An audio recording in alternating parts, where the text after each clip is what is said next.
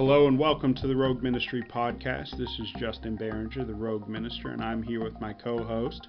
This is Rachel, the creator of Speech Strong Resources. And together we are co founders of Diapers, etc., and of course, host of the Rogue Ministry podcast, creating and sustaining faithful ministries. All right, so this morning we're here with my friend Tanya of Kentucky. Uh, Tanya, I'd love it if you would just uh, start and well, first of all, welcome to you. Then I'd love it if you could start. Just tell us a little bit about yourself, kind of what you do, how you got into it, what qualifies you to do it, those kind of things.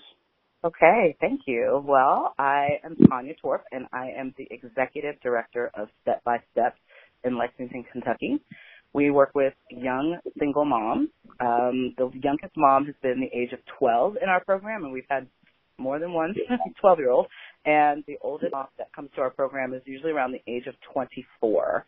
Um, so when we say young single moms, that's the kind of age range that we're talking about. And what we do is walk alongside of them to help empower them uh, with things that they want to do in their lives. What's really attractive about that for me is that they choose what they want to do. It's not some entity telling them what's best for them. It's them choosing. So it's really true empowerment, um, and where they give all the feedback and tell us what they want.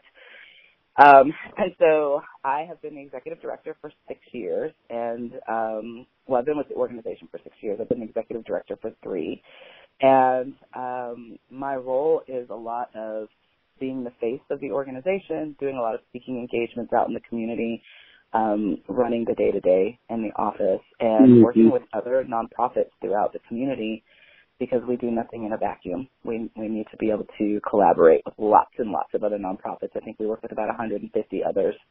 We serve about 200 moms and kids in Lexington, and when I started, we were serving about 40. And um, it is incredible work, co-laboring, um, and that's a little bit about me. Wow, that's that's amazing to me because I, I know back when you started that that you went from forty to to what did you say a hundred and something. Yep. Started with forty, then we went up to like a hundred and something, hundred and eighty, and now we're at two twenty, and maybe even more um, in twenty twenty. I'm assuming that we're gonna make the marks if we continue in the fashion that we have. Yeah. Wow, that's that's crazy to me because I think to me now that I'm in in Dallas, Lexington seems like a small town. So that just you know doesn't seem like there'd be that many you know young moms there. Period. Let alone young moms that are looking for help and all of that. Right, that's, right. That's crazy. So wow, that's amazing. And did you get involved in this specific ministry? Like what what drew you to it and all of that kind of stuff? Oh, that's a great question. So I was working for a large nonprofit um, that's international that basically um, goes into workplaces and asks them for money. And when they go into the workplaces and ask them for money, then the large nonprofit then goes and gives money to certain nonprofits in the community. And I was their community engagement coordinator out in the community, just meeting with companies and nonprofits and trying to get people from companies to volunteer at the nonprofit and give money to this conglomerate. And I decided that I didn't really like the nonprofit model and I wanted to do more direct service. I was, felt like I was doing a lot of please, please give, please, please give. Um, look at this great work over here, look at this great work over here, but I, I didn't know how much impact it was really making. And oftentimes people would get some of the grants that had huge government dollars coming in as mm-hmm. well. And I wanted to make sure that the impact that I was making on my community was like local, more localized and more neighborhood based or at least very grassroots community. Um, I at the time also was involved in some advocate advocacy work and some activism uh, around a lot of different issues, um, from mountaintop removal coal mining in um, eastern Kentucky to mm-hmm. voter rights um, for returning citizens, um, what other people might call former felons, but I call returning citizens. I was involved in a lot of that work, and I was seeing a lot of good grassroots work where the people had the voice, and the people were the ones that the ones that were affected were the ones kind of running things, and I that was very attractive to me. So I was looking for something like that. Um, and somebody mm. sent me an email one day out of the blue and said, "This organization's hiring," and I had never heard of Step by Step, and didn't have any experience as a mom. I wasn't a mom. I didn't have any real direct service experience except for doing those kind of activism things and working in churches. And so I said, um, okay, I'm going to give it a try. And uh, three interviews later, they said, all right, I think you're it. Great. And then you went from being, what was your original role there? Yes, I was the program director, and so it was very daunting. It was a daunting task into an organization that was full of a lot of love that had been started by some women in the church who said, you know what, there's a need for loving on young moms. We don't see a lot of that happening in our community. Mm-hmm. And one of them had grown up as a teen mom. She was 16 when she had her child and she had walked into a church and she looked very young. She looked younger than 16. So she walked into a church looking to try to find out who this Jesus was. The church people kind of shunned her and told her she was too young to be there and um made her feel really ashamed. And so she remembered that feeling wanted to give people a different kind of experience than that that were young moms. And so her and her friends just you know some of them were stay at home moms and others were just working in one was a nurse and they just decided we're going to start this thing so they didn't have like social work backgrounds or anything like that and so my role was to go and meet with young moms and find out what their needs were and then connect them uh, to our Thursday night meetings where we would pick them up, have a hot meal, have some child care, and do some Bible stuff and some life skills. And so that was mm-hmm. my role to produce these like mini conferences two times a month for moms, for young moms, and to get them to really interact with one another and become community. So it was kind of pastoral in a way um, uh, as the program director, and then our uh, executive director at the time was working gratis, 15 hours a week. And so when she retired, um, we got a great grant that allowed for me to come on as um, the executive director. So just kind of step by step, literally, the Lord just moved us. So then, if if you were working in that that sort of role, first of all, how did things shift when you became executive director? And then like what kind of, what kind of changes did you make, especially, you know, with some new grant money and new ideas and all that? Where, where did you sort of take the program or have you taken the program over these last few years? Yeah, when I got there, you know, one of the really interesting things and I I want to be very careful as I'm as, as I'm talking because the women who started this had incredible intentions and did incredible work mm-hmm. and kept this going for um about 18 years before I got there. So wow. for a really long time. And I showed up and one of the things that they said is we we loved you because you said you don't want to shame young moms. You think that they should be honored and respected and is for them to and so but what I realized is as the first year I didn't change anything. I just watched what was done. And um, my theology got to come in to the to practice because one day, one day I was looking at their um, curriculum and one of the nights said princesses keep their panties on. Talk about purity. And I come from a world where I, I look at data and I know that for my personal life, and I'm glad to say this on a podcast, for my personal life, uh, purity worked for me in in a lot of mm-hmm. ways, um, but it doesn't work for everyone. And the data shows that when you just talk about purity only, it, it's not it's not working, and girls are still having unprotected sex and putting themselves yeah. at risk. I immediately was like, that's a very shaming message. Y'all don't want to be mm. shaming, but to somebody who's a teenager having sex, that's kind of shaming. Not kind of, it really is. And so yeah, yeah, especially when they've already had a baby or are already pregnant, right?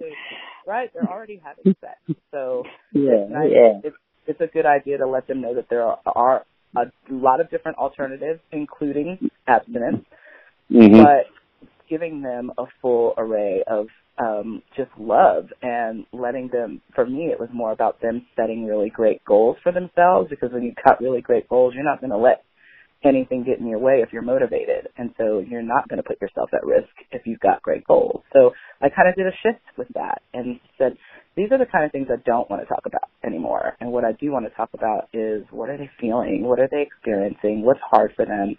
Um, how can they be an answer to one another? For example, mm. it's unethical for me to babysit their kids. so I can't like be their babysitter when they have an emergency child care need, but they can do that for one another. So how yeah. can we connect them in ways that are going to be healthy? Um, and then the so that was one of the the major shifts. And then for me, pouring into the volunteers became a way to expand the program. And what I mean by that is our volunteer training when I first got there was an hour long, and it was like mm. you're going to meet these girls who have every trauma in the world and you're inexperienced, but we're going to throw you in there and give you an out. Background is uh, sociology, and my background is also, you know, at churches, seeing how things are done in some ways that are really great. And so I said, no, we've got to give, like, we've got to make this trauma informed. We're, we're dealing with young with because if a girl has a baby at 12, there's some situations going on, and yeah. Um, so we had to be trauma informed. So I changed all of the curriculum we started doing really deep training and brought in social workers and brought in social theory. Um, we brought in, we started talking about equity and structural racism. And mm-hmm. a lot of the people that were volunteers had not had any experience outside of their own experience, so they had never worked with girls of color or girls in like mm-hmm. girls in poverty if they didn't come from a poverty background. Mm-hmm. So we had to start to show people what equity looks like and what are some of the structural systems that keep these young moms where they're at. While also talking about personal choice, personal choice is a part of it, but there are structural things that are keeping them um, in cycles. And so, started bringing all of that into into the practice of what we do. And um, volunteers started loving one another and it's become kind of a small group. So mm. volunteers are pouring into one another as we pour into them, and then it's exponential. They're able to be more healthy with great boundaries and yeah. stay longer. And so that those are some of the changes that I made immediately. Could you give us a quick rundown of what what kind of goes into trauma informed care? Yeah, so understanding um, ACEs adverse childhood experiences and what how that affects a person um, as they grow. So, for instance, um, an ACE might be uh, you've you've had a parent lost to incarceration, and then you get another ACE. Um, you move, uh, and mm. our moms are often transient because they they can't afford yeah. the rent. Got to move and move and move. So that becomes yet another thing that's against you. And many of us, most of us have ACEs. I would say all of us. I would argue that all of us have some sort of ACEs. But the more that you have, the um, higher the risks are that you take in your life, and that's statistically proven. So long-term effects of having a lot of ACEs are even things like heart disease or risky sex and young mm-hmm. childbirth. And so those kind of things really need to inform how we care for people. And so when you understand that someone has experienced trauma and you need to set some boundaries and you need to understand where they're coming from and you understand that sociology and psychology play a part, no longer do you come in as a savior. You recognize that, oh, she probably needs some therapy. so you begin other organizations and other resources for her um, if she wants them. You know, not everybody wants them, but saying, hey, therapy does work and maybe you need some other coping skills. You begin to look at a mom who may be at risk for abusing her kid differently. You look at, hey, she needs skills, not, hey, she's a bad person. So trauma informed really changes the lens through which you look at the people that you are blessed to be able to walk alongside. I like that. I like that a lot. You're right. And I, I think I'll just give a shout out to anybody out there who's wanting to start ministries or join ministries or help ministries grow. Um, get get some uh, information on trauma informed care. I think it might yeah. be one of the the absolute keys to to doing most ministries well. Um, so you mentioned volunteers and that the kinds of training over the years. How do you go about finding, vetting? You've already mentioned some about training, but how do you go about getting these volunteers and getting folks, you know, active? Yeah, um, I think so. First of all, one of the other things that I didn't mention when I talked about me is that I also do a lot of consulting, and um, I am a certified volunteer administrator. Um, so I teach uh, volunteer recruitment, volunteer management, um, those kinds of things as well. Um, and then I also teach workshops on racial equity and inclusion um, for university and other folks. So I do a lot of that. So it helps that I have that background to bring into this work. And so with volunteers, what's really important is to get the right people the first time. Screening process for anyone. We have a so we have a um, mentor program that we have developed since I have been with Step by Step. So we have a mentor program and these moms meet an hour a week uh, with somebody from the community, with a woman from the community who is another touch point for her that's not us. So, you know, oftentimes um, people who um, come to our program or people who just are in need of some extra services start to show up to a place where they feel loved and appreciated, and then mm-hmm. they begin feel obligated to that place.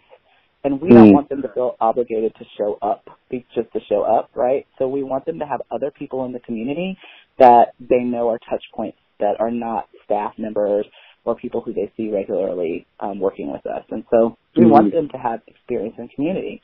And part of the problem with poverty as well is that it's about access. It's about not having access to people. Uh, every job that I've gotten was because I knew somebody who knew somebody who knew somebody. And in poverty, you don't usually have those those touch points. And so having this this mentor program really helps a lot with that. And so um, when we look for mentors, we do a in-person screening with them. They go online and they fill out our application and tell us why they want to mentor. And then we have to ask them some really good questions about motivation too because what is somebody who's coming in to save someone? Mm. We're very careful to say the mom is the one who's in charge of this relationship, and you will you will grow together. But if she has boundaries that she doesn't want you to ask certain questions or do certain things, you're not here to save her. You're here to walk alongside of her. And so when people come in and that's not the way that they that their mind works, we know that they're not going to be a good fit. Um, we also look for people who have flexibility um, because this population is often transient. And you think about um, teenagers, I love and respect teenagers and think that they can do anything and that a lot of them have a lot of maturity, but oftentimes they don't call you back or maybe they don't show up. Um, and so somebody who's going to have some flexibility and some longevity to know, okay, it's not me that she when she doesn't respond to my text, it's not me. It's it's really about something that she might be going through, and to not take it personally. So we and we can train some of that, but some of that is kind of innate. So we have that kind of process where they go on, they're online, they're filling out an application, and then we meet with them and determine whether or not they're going to be a great fit.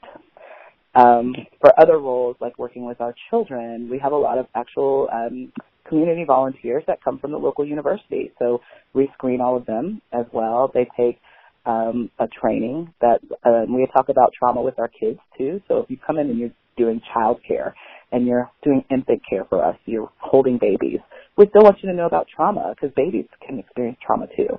That we're mandatory reporters, so we tell them what to look for. What does a cigarette burn look like on a baby, and those kind of things, so that um, we are aware.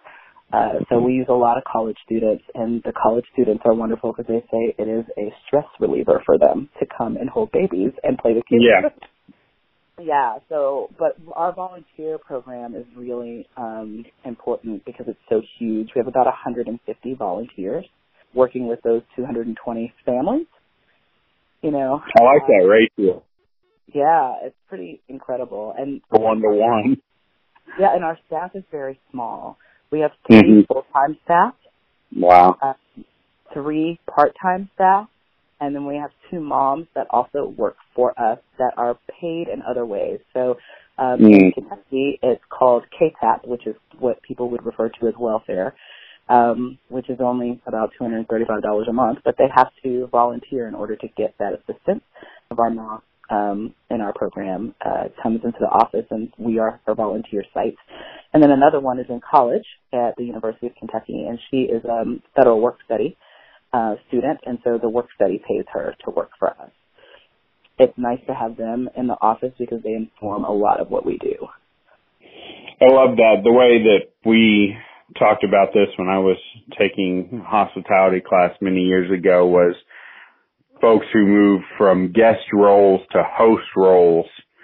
Um, while that language, you know, isn't always perfect, I think there's something to that when, when folks come in and are actively involved in providing and helping and doing for others. I think that's, that's a really an amazing transition to allow folks to go through and I feel like it's super empowering. Um, so I think that's great that you have some of these, some of the moms that you work with are getting to actually work with you and be at the table and make decisions and all that different kind of stuff. I think that's great. So we have um we started a, a development program, a leadership development program for our moms that are either graduating or close to graduating our program. And these moms um, are our advisory board and tell us what it is that they want to see more of, but they also are leaders in our program. We pay them money. It's really amazing. Um, we had to get some, we don't work on a lot of grants because it's rarely do we get grants for what we do, but it's a lot of going to different donors and saying, hey, we've got this program. Can you help out with this individual donors? But we decided that paying them for their time um, they're giving of their time and they are doing a great job and it's like a job. So we want to make sure that we pay them. So these young women on our Thursday nights, now we do every Thursday night we work in our program. These young women are our leaders. And so um, they lead small groups, uh, which we call support groups. Um, and they also are responsible for welcoming all the guests. So they're at the front door when new moms walk in. The first thing they mm-hmm. see is these other moms smiling at them and welcoming them. Um, they will take moms back to the back and show them where their kids get dropped off. They will help introduce guests. They'll go on speaking engagements with me and our program director. So they do a lot of great work, and so we compensate them for their work. So do y'all do y'all have um, an office space? Yeah, so we do. We so we have partnered with a local church in order to have our program, and this local church, okay. um, Immanuel Baptist Church, in Lexington. Yeah, I know. I know them. Yeah, they have given us free space Thursday night for about 24 years. Uh, so they are a great partner. They also provide paper products for us so that when people bring meals, um, because that's not part of our budget, we actually include community members to bring us the meals every Thursday night so that moms and kids have hot meal. They provide the plates and napkins and all of that for us as well, which is really fantastic. Um, so we have this space that's built in for the child care. So we don't have to set up a child care every time we go to a gym or something. We are in a space where child care is already there.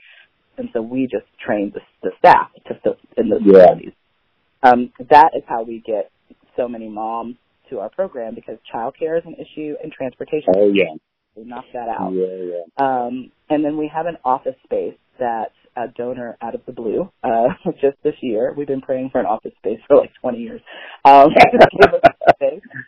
And um, we went from 800 square foot small tiny office to 2100 square feet, and it's a center now with a built-in prayer and therapy room, uh, as well as a conference space and a space for moms to come in and use the computer, uh, look for classes, find jobs, those kind of things. It's a real true center. And then there's a child care area where we'll have volunteers watch the kids while moms are in therapy or while moms are looking for jobs or finishing classes or those kind of things.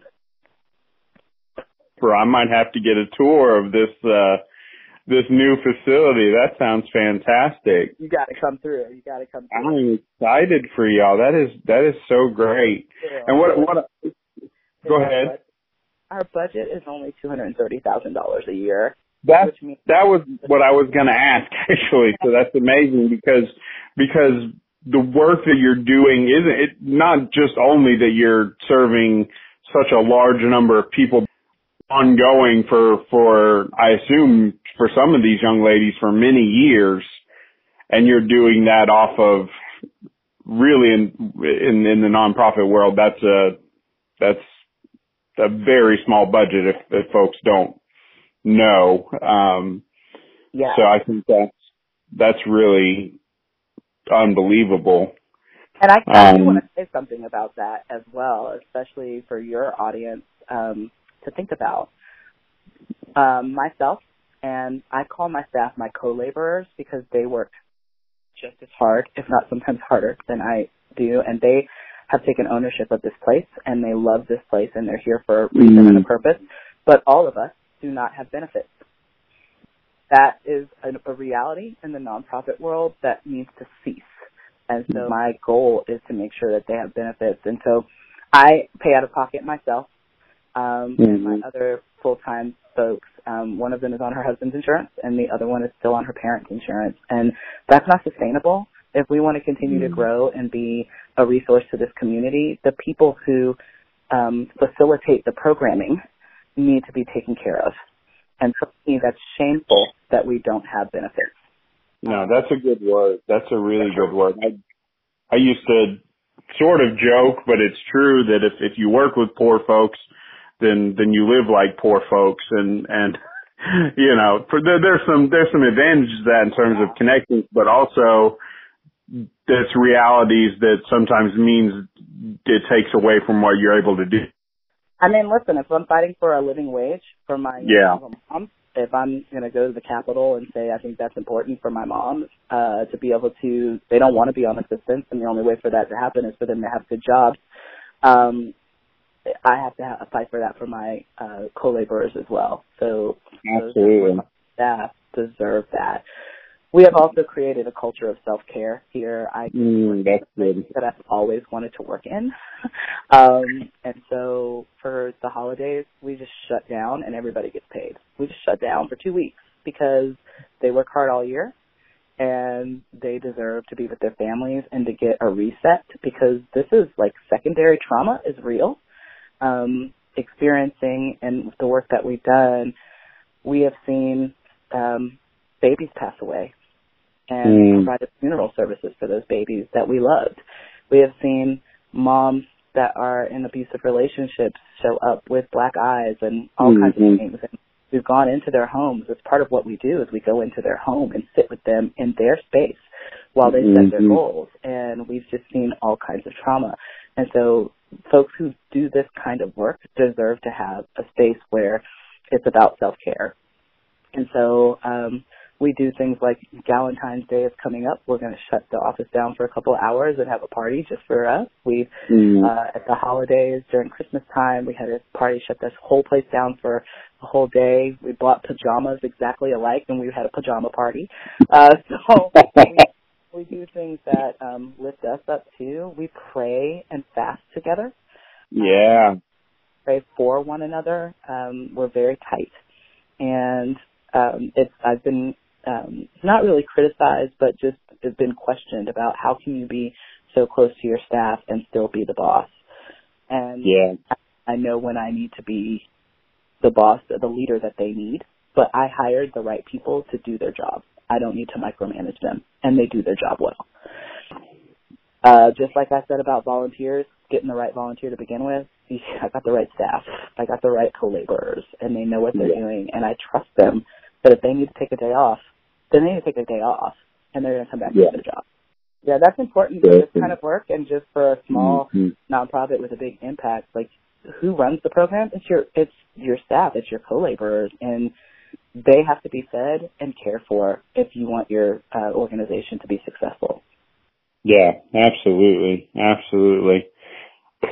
So, somewhat along these lines, we've already talked about trauma informed care. and, You know, there's all sorts of words that float around in, in the community first or social enterprise or so many, you know, different kinds of things and there's different approaches and whatnot. So I'd kind of wondering what other sort of, I don't know, techniques or approaches that y'all um, bring into your work that you found to be uh, especially effective to what you're doing?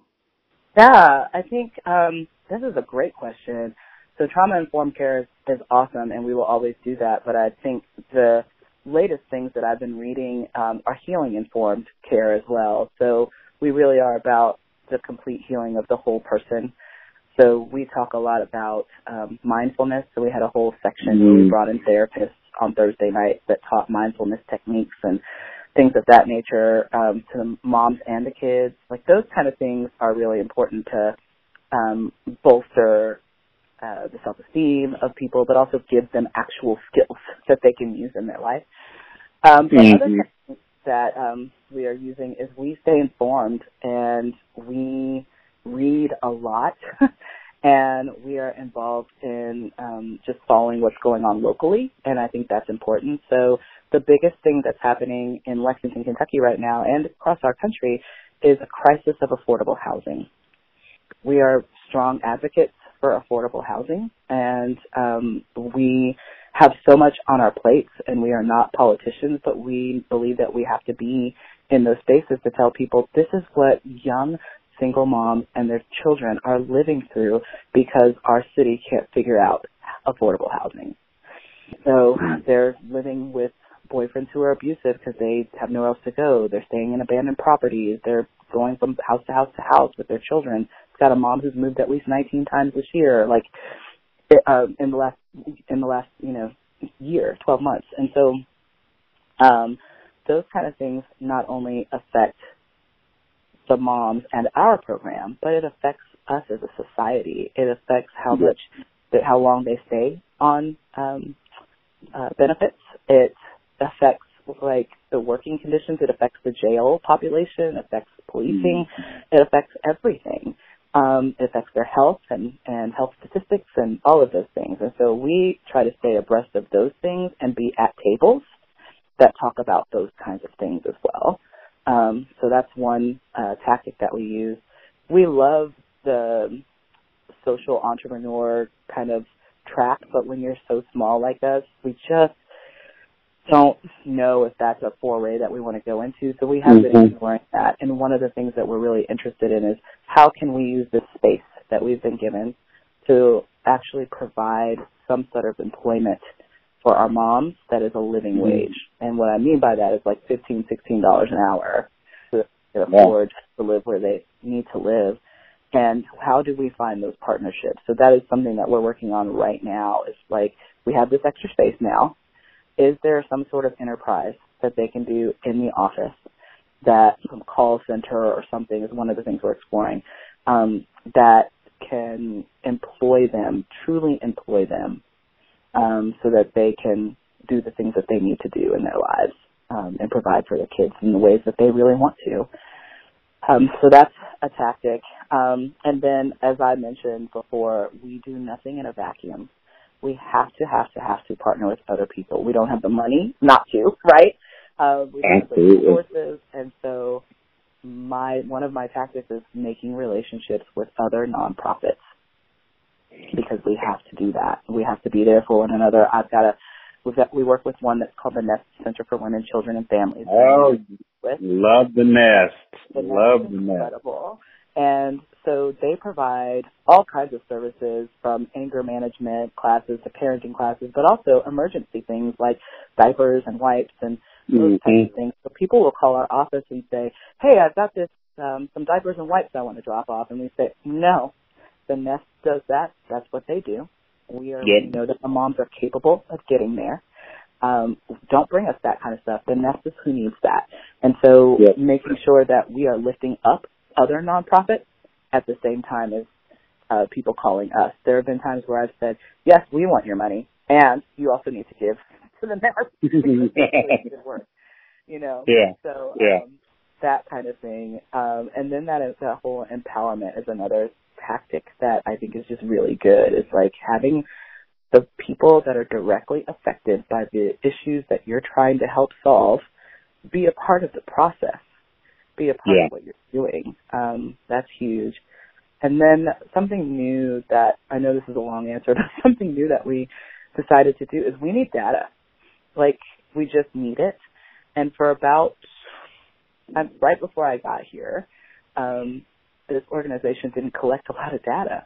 When I showed up, I come from a place where data is everything. It's king. And so um, we have started working with the university, um, a couple of PhD programs to get more data. One of them mm. is um, a public health program, and Dr. Corinne Williams is working with us on making sure that our program is evidence-based. And um, we're working with a PhD in psychology to make sure that we're hitting all the points that we need to be hitting to make sure that moms have healthy um, self-esteem, but also uh, mental health. And so those are, it's important with mm. us to collaborate with folks who know what they're doing in those areas too, because it makes for a stronger organization and for stronger moms, honestly. Yeah, I want to reiterate that point as an academic, but if, if university nearby, then you have probably a, a mess load of resources because all of these university students are looking for places to, you know, hone their craft to, to, to, you know, work on their, their experiments and their documentation skills and all of the different kinds of things that they're doing. And so they're, they're looking for nonprofits often to do that. And so if you can approach them, a student has the skill set um, that you're looking for. Absolutely. I say, and, and usually, I, I mean, usually it's free. Um, so you can go to them and say, here's what I need. And they're doing it for school credit.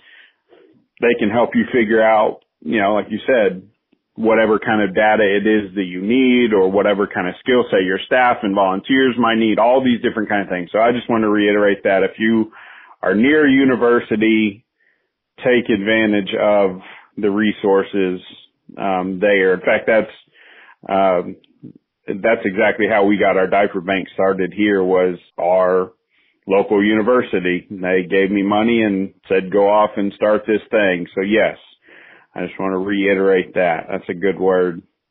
I live in a city that is not a lot, not really diverse. um, and I, there's over 1,900 nonprofits, and there are about, at this point, probably 10 headed up by people of color. So I am one of the few women of color leading mm.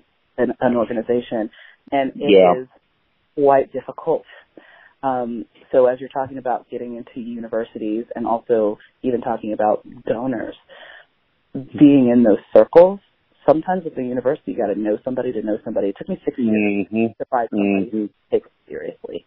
And so I want to just give a caution to people, and it doesn't, uh, for others, it's not necessarily about race or class. Um, it is hard sometimes to break in, so I want to give that word of caution. But I'll see somebody that's listening that's a part of a university or a learning institution that knows that there are resources on campus that can work with a nonprofit to go out and seek them out and don't seek out the big ones that are already fully funded seek out those that are doing really good work that are smaller, that don't have a lot of money, because we need that help. And I've been knocking on doors for six years till I finally found one that opened.